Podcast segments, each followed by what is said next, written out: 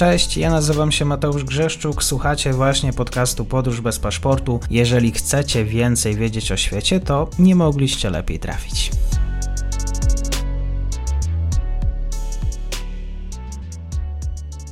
Partnerem odcinka jest Oanda, TMS Brokers, dom maklerski obecny na rynku już od ponad 20 lat. W opisie odcinka znajdziecie link do aplikacji, której możecie otworzyć konto maklerskie i grać na giełdzie, a wcześniej potrenować na koncie demonstracyjnym. Jeżeli otworzycie konto za pośrednictwem tego linku, dostaniecie na start książkę o tematyce inwestycyjnej. Zapraszam, Mateusz. Dzień dobry Państwu, dzień dobry wszystkim słuchaczom. Wielka przyjemność, bo już też po dłuższej przerwie słyszeliśmy się już jakiś czas temu jest ze mną pani redaktor e, Anna Łabuszewska, 17 e, mgnień Rosji. Zapraszam na bloga pani redaktor w ramach Tygodnika Powszechnego. Myślę, że też działalność pani e, redaktor analityczno-ekspercka jest znana od wielu, wielu lat. Pani redaktor, bardzo mi miło, dziękuję za przyjęcie zaproszenia. Ja bardzo dziękuję za zaproszenie. Dzień dobry. Dzisiaj będziemy rozmawiać trochę o rosyjskiej historii, trochę o tym, jak Rosjanie patrzą poprzez e, właśnie ten pryzmat na obecne wydarzenie na Ukrainie. Rosjanie w trakcie e, tej wojny odwołują się do wielu mitów. One są zakorzenione gdzieś tam głęboko w jakiejś mentalności. Mówi się dużo o produkcie minionej epoki, jakim był Związek Radziecki, pierwsza, druga wojna światowa.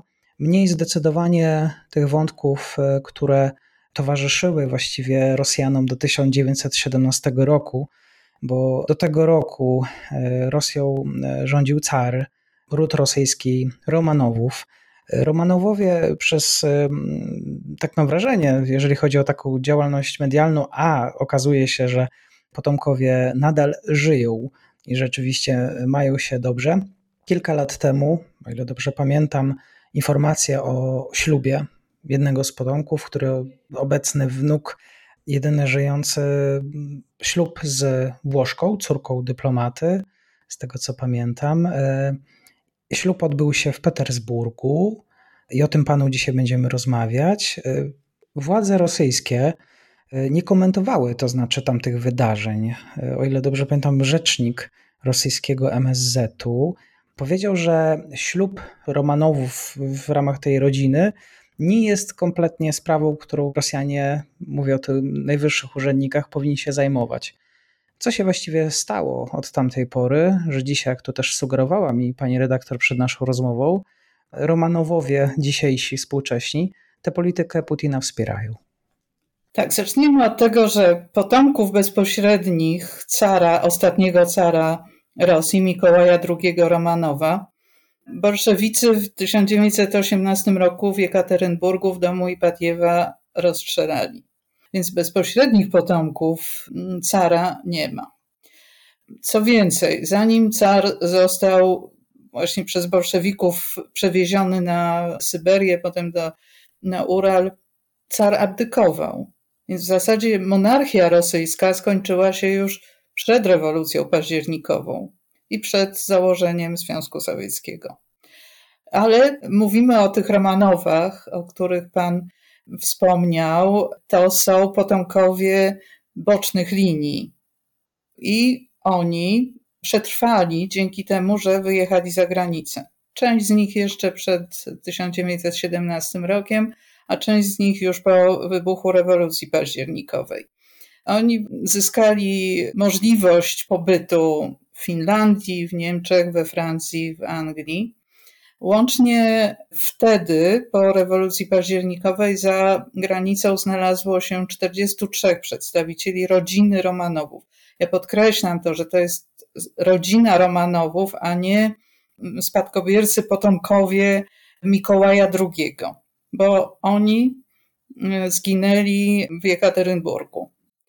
Zresztą na tym, że bolszewicy dokonali tego mordu na rodzinie carskiej w tajemnicy, że tam wiele zostało e, niedopowiedzeń, wątpliwości, między innymi tego, że nie potwierdzono na 100% tożsamości osób straconych wtedy, to zbudowano też wielkie legendy samozwańców. Samozwańcy to też jest taka rosyjska, stara rosyjska historyczna tradycja. Wielokrotnie się to przewijało przez historię Rosji, zwłaszcza w okresach, kiedy podważano mm, sukcesję władzy, czy, czy też y, możliwość sprawowania władzy przez władców, przez carów.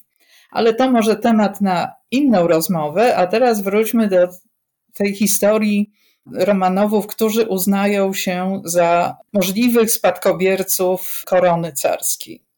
Wśród tych, którzy wyjechali za granicę z Rosji, był stryjeczny brat Mikołaja II, czyli nie rodzony, a stryjeczny brat, więc dalsze pokrewieństwo, Cyryl, Kirill. Ponieważ był najstarszym z tego pokolenia, upomniał się o to, że skoro Mikołaj II został stracony przez bolszewików, to jemu się należy. Żeby zostać głową domu panującego, tak to nazwano, chociaż ten dom już nie panował, chociaż Romanowowie, właśnie no, Mikołaj II zrzekł się władzy, a na dodatek właśnie nie zostawił następców. W związku z tym, że Cyryl był osobą kontrowersyjną, nie wszyscy uzna, nawet nie wszyscy Romanowowie, nawet właśnie nie wszyscy ci, którzy wyjechali ratując swoje życie, y, wyjechali z Rosji, no, było to od początku podważane. Tam było kilka powodów, no, między innymi to, że właśnie nie był on najbliższym krewnym Mikołaja II, także to, że jeszcze za panowania Mikołaja II przejawił nieposłuszeństwo, bo ożenił się z osobą, który, z którą się nie powinien ożenić z dwóch względów, że to była bliska jego krewna, cioteczna siostra i że była rozwódką. Mikołaj II uznał, że to są powody, dla których należy Cyryla wykluczyć z rodziny. Potem jednak się dał sobie jakoś no, do przekonania trafić, że to nie były takie istotne powody, no to jednak jest bliski krewny, przywrócił mu te prawa. Niemniej no, to małżeństwo było podważane jako eliminujące go z listy oczekujących na objęcie tronu. Cały czas podkreślam, że tronu już właściwie jako takiego nie było. No ale Cyryl nie, nie wziął tego pod uwagę, zgromadził wokół siebie na tyle istotnych członków rodziny, że zahaczył się jako ten właśnie, który y, ma prawo do tytułu głowy domu panującego Romanowów. Jego syn Włodzimierz, Władimir, też poszedł w tę samą tradycję, tak? czyli uznał siebie za następcę, przyznał, że ojciec mógł przekazać mu też te prawa podważane cały czas prawa do y, tytułu. I też miał po drodze kilka epizodów, które, jak jego przeciwnicy twierdzą, wyeliminowały go jako możliwego pretendenta do tronu Rosji. Też chodziło o morganatyczne małżeństwo. On się ożenił z księżniczką z rodu gruzińskiego domu panującego ale to nie było uznawane za, e, przez legalistów, monarchistów, nie było to uważane za małżeństwo na tym samym poziomie, tak? Chociaż to była księżniczka z rodu panującego, to jednak gruziński dom panujący był podległy, bo Gruzja była częścią Imperium Rosyjskiego i że to nie było równoważne. Poza tym mm, jego żona była też rozwódką, a jej pierwszym mężem był Amerykanin żydowskiego pochodzenia, bardzo bogaty.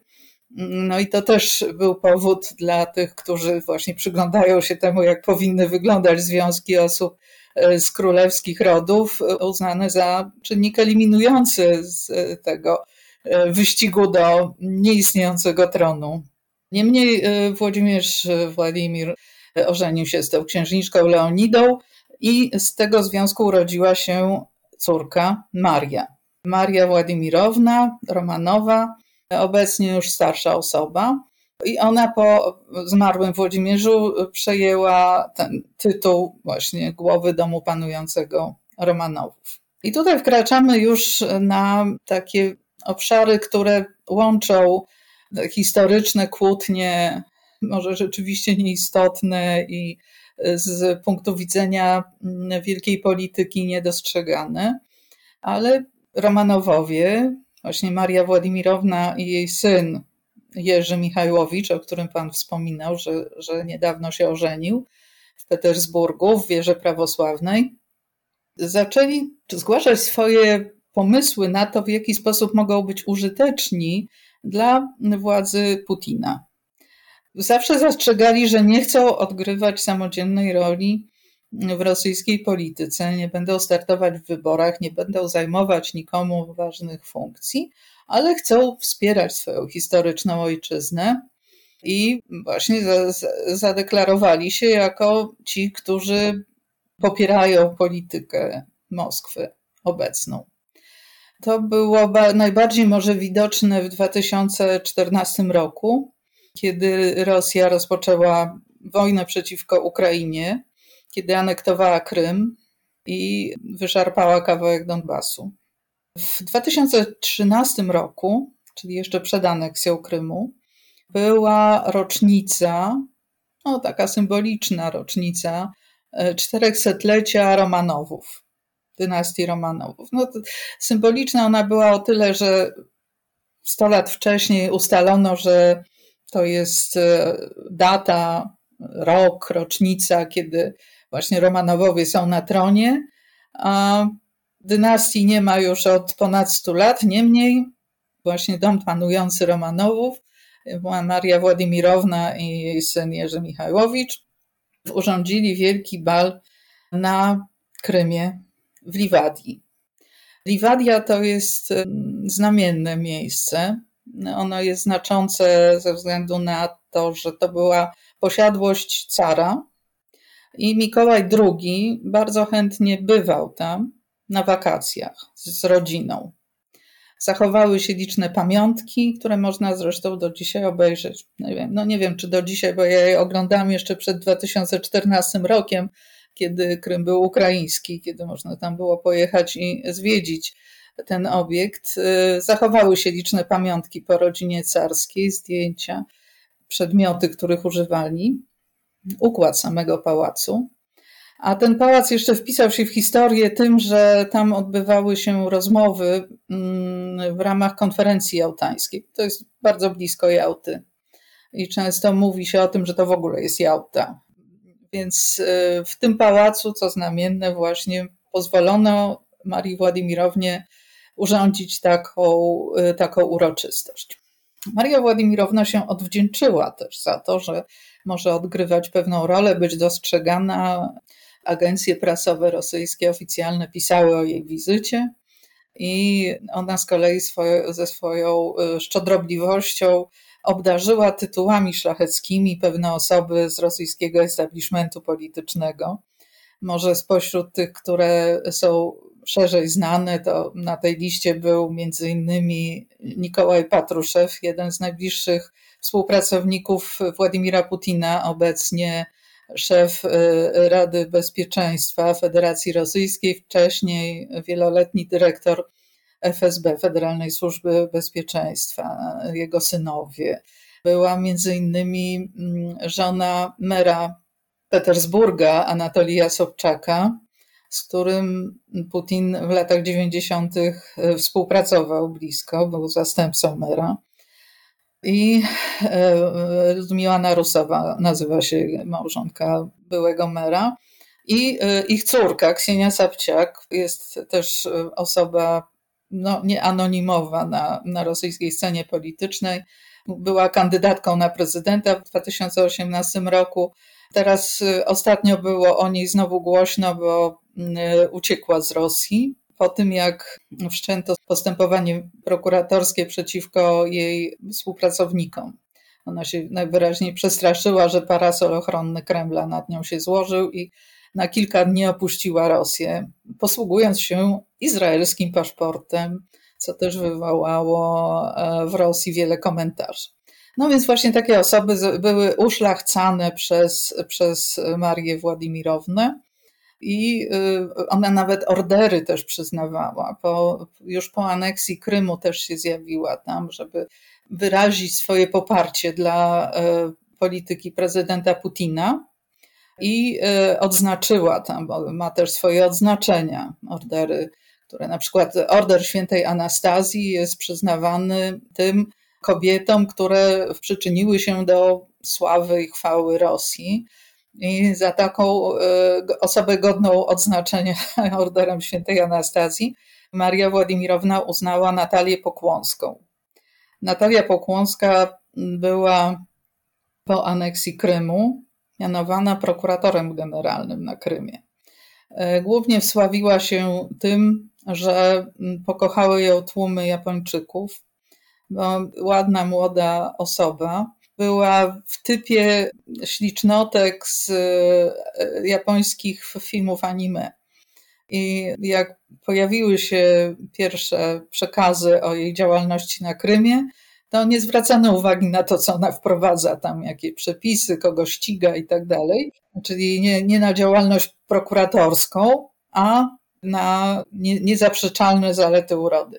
Mówię o Natalii Pakłąskiej nie tylko w tym kontekście, ponieważ dalsze jej losy potem, jak już przestała być prokuratorem generalnym, była deputowaną Dumy Państwowej, wsławiła się przede wszystkim tym, że broniła Mikołaja II i jego honoru.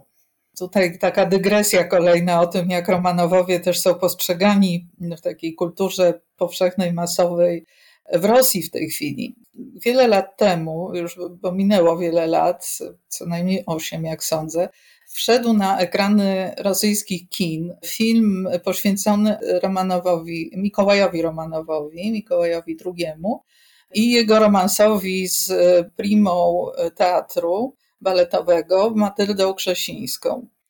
To y, był dosyć śmiały film. Tam były też sceny erotyczne między innymi. I Natalia Pokłońska całą krucjatę zorganizowała, żeby ten film nie mógł być, nie mógł się znaleźć w dystrybucji. Pod kinami się odbywały zorganizowane też skrzykiwane przez nią demonstracje, żeby ludzie nie, nie chodzili, nie oglądali tego filmu, który, jak ona twierdziła, wypacza prawdę historyczną, a przede wszystkim szkodzi takiemu wizerunkowi, który utrwalała też cerkiew prawosławna. Mikołaj II i jego rodzina są świętymi. Zostali kanonizowani ze względu właśnie na to, że tragicznie zginęli. Zostali zabici przez wrogów wiary e, bolszewików. No i tak właśnie Natalia Pokłońska chodziła na demonstrację z ikoną przedstawiającą Mikołaja II. Twierdziła, że ta e, ikona płacze, no i płacze między innymi nad upadkiem moralności i nad tym, jak e, przedstawia się Mikołaja II w produkcie, nie tylko tym filmie, ale w produktach kultury masowej. Więc jak widać, Maria Władimirowna Romanowa orientowała się w tym, co się, co się dzieje na rosyjskiej scenie politycznej, potrafiła zdyskontować też takie, takie wydarzenia, takie podkreślić e, znaczenie takich osób, jak właśnie ci odznaczani, czy też podnoszeni do e, rangi szlachty, jak wymienieni przeze mnie. Ale nie tylko na tym polegała ta działalność wspierania Putina, bo we wspomnianych ze mną wizytach Marii Władimirowny już po aneksji Krymu najważniejsze było to, że Maria Władimirowna Romanowa za każdym razem, jak tylko mogła, podkreślała, że to jest rosyjska ziemia. Krym to jest rosyjska ziemia. W rocznicę przyłączenia Półwyspu Krymskiego do Imperium Rosyjskiego, jeszcze za czasów Katarzyny II, no właśnie Maria Władimirowna przyjeżdżała wtedy na Krym, wtedy rosyjskie media kremlowskie miały okazję, żeby o tym napisać, powiedzieć, i to y, wpisywało się w narrację Kremla. Jej towarzyszył podczas tych wizyt jej syn, Jerzy Michałowicz. Do tego wrócę jeszcze, do, do, jego osoby wrócę jeszcze, a teraz powiem jeszcze, dlaczego mówię o tym, że Maria Władimirowna składała wizyty w Rosji. Dlatego, że ona y, na stałe mieszkała za, na zachodzie. Miastem, y, którym zamieszkała no, bardzo wiele lat temu, kilkadziesiąt lat temu, był Madryt. I ona do, do tej pory tam Y, mieszka i mieszka w tej chwili samotnie, dlatego że z mężem, księciem Hohenzollernem, Niemcem, rozwiodła się wiele lat temu. No a syn, według deklaracji, przeniósł się głównie do Rosji, do Petersburga. Maria Władimirowna nie kryje tego, że żyje skromnie, że jej głównym hobby jest zajmowanie się e, hodowlą roślin, ale nie ma już takiego pięknego ogrodu jak kiedyś w domu w Brytanii, który należał do jej dziadka, ale właśnie w tym domu w Madrycie e, w dalszym ciągu zajmuje się swoim hobby. Żyje skromnie, ale też zawsze podkreśla, że ona żadnych pieniędzy od Rosji nie chce, od władz rosyjskich nie chce. Z Jerzym Michajłowiczem było trochę inaczej. On jeszcze chyba w pierwszej dekadzie XXI wieku wszedł na drogę robienia biznesu. I związał się blisko z koncernem, który jest potentatem w produkcji niklu. Nornikiel, którego właścicielem jest Władimir Potanin, jeden z najpotężniejszych biznesmenów Rosji. Nadal bliskich y, ludzi, y, jeśli chodzi o obsługę interesów Kremla, zawsze w zgodzie. No i właśnie Jerzy Michajłowicz, Romanow, przechodził tam najpierw praktykę, a potem dostał tam y, stanowisko. Po czym miał za zadanie, kolejne zadanie to bodajże w Szwajcarii miał, miał filię Nornikiel, tam mm, Jerzy Michajłowicz pracował, miał za zadanie wspierać dobre słowo głosić na temat rosyjskiego biznesu i wspierać wysiłki na rzecz bliskiej współpracy. No i wyraźniej to się udało, bo wprawdzie się rozstali, Nornikiel i, i Romanow się rozstali. E, e, Jerzy Michałowicz założył swoją fundację, która działa w Brukseli, a też jest nastawiona głównie na to, żeby łączyć e, interesy rosyjskie i europejskie. Ale kilka lat temu, tak jak mówił Pan na początku naszej rozmowy, przeniósł się do Petersburga. I teraz mówi o tym, że on jednak głównie w Petersburgu mieszka. Y, ma stronę internetową, na której można oglądać to, co on robi, jego aktywność. Stara się podkreślać swoje związki y, z wiarą prawosławną, zawsze święta cerkiewne bywa w cerkwi, daje się tam fotografować. Zwykle temu jego pojawieniu się w cerkwi też towarzyszy jakaś właśnie akcja dobroczynna, bo on się tym zajmuje. Jego ślub odbył się w Petersburgu w cerkwi. Jego żona, tak jak pan mówił, Włoszka z pochodzenia, córka dyplomaty włoskiego. Wcześniej zmieniła wiarę, przyjęła prawosławie, przyjęła też imię prawosławne i y, w związku z tym no, ślub mógł odbyć się w cerkwi. Kilka tygodni temu urodził się syn z tego związku. Czy kolejna, czy to oznacza, że ślub znów no, y, morganatyczny, tak, związek, y, ślub z osobą, która nie ma królewskiej krwi w żyłach, nie spotęguje tych dyskusji y, w gronie mm, Romanowów, którzy wcześniej też podważali prawo do ciągłości dynastycznej. No, na razie ani Jerzy Michajłowicz nie jest jeszcze głową domu panującego, jest tylko następcą, ma taki status. Złożył w Jerozolimie stosowną przysięgę, że ma jako wyznawca wiary prawosławnej i spadkobierca tradycji Romanowów może być następcą tronu, więc tutaj ten wymóg został przez niego spełniony. No a teraz jeszcze spłodził następcę, więc no, zapunktował. A jak właściwie dzisiaj Rosjanie patrzą na spuściznę Romanowów? To znaczy, no oczywiście tutaj Mikołaj jest tym świętym, już abstrahując od jego świętości, ale na ten etap historii, czy właściwie o tym się mówi, do tego się wraca? Imperium Rosyjskie było jednym z dań, jest w dalszym ciągu jednym z dań kuchni fusion serwowanej przez Putina. Bo na czym on starał się odbudować, też odtworzyć e, wielkość państwa rosyjskiego, no to oczywiście elementy zaczerpnięte z Imperium Rosyjskiego stanowiły bardzo ważny element tej właśnie kuchni fusion. Między innymi było to odwołanie do granic. Putin uważał, że jego zadaniem jest y, odtworzenie, jeśli nawet nie dosłownie granic Imperium Rosyjskiego, to w każdym razie odtworzenie wpływów w tych państwach, które się potem wyłamały i utworzyły własne byty niepodległe. No, ten projekt, możemy to myślę stwierdzić po kilku miesiącach wojny w Ukrainie, ten projekt Putin pogrzebał na, no, z własnej nieprzymuszonej głupoty.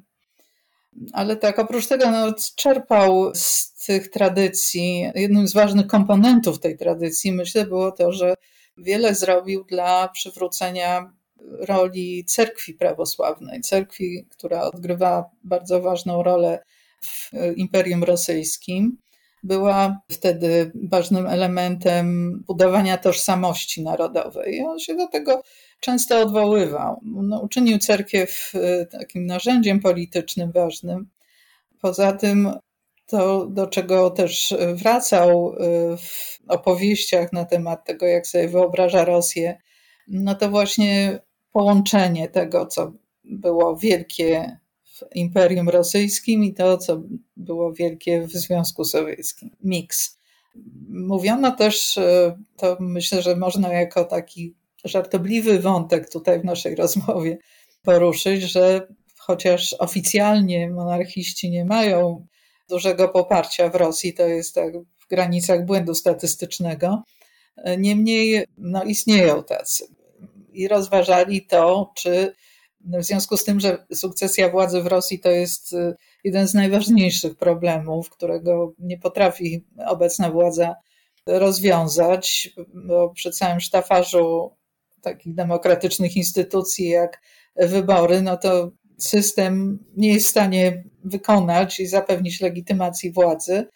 No ale trzeba też się zastanowić nad tym, co po Putinie będzie. No, jest też pytanie, które coraz częściej pada.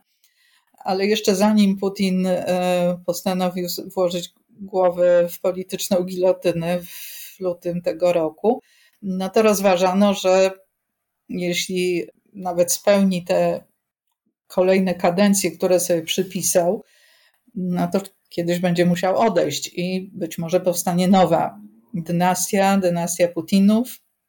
Rozważano, czy któraś z jego córek mogłaby zostać następczynią tronu, bo no, historia Rosji zna przecież e, znakomite caryce, władczynie, które przyczyniały się do potęgi Rosji. Więc no tak mówię, to żartobliwie można o tym powiedzieć. No tak, caryca. Może carowie obudzą się, ci właśnie potomkowie, o których dzisiaj pani redaktor mówi i powie, może to czas na nas.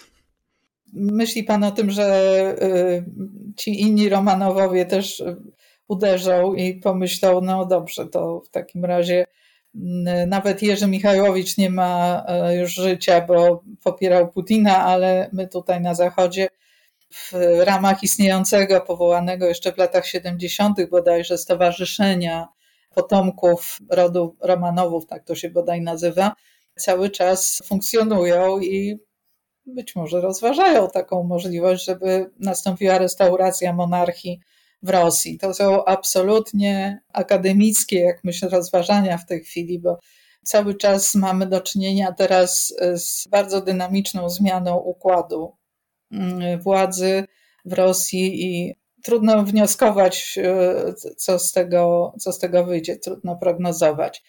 Historia jeszcze całkiem niedawna, przecież historia europejskiego państwa, Hiszpanii, wskazuje na to, że no, można restaurować monarchię w sytuacji e, zagrożenia też sukcesji władzy i eksperyment hiszpański z przekazaniem przez generała Franco władzy Bourbonom, których sam Franco zresztą wydobył z niebytu historycznego, no, tam się powiodła. Czy monarcha był czynnikiem stabilizującym? Czy tak samo może być w Rosji? No, bardzo ciekawe pytanie.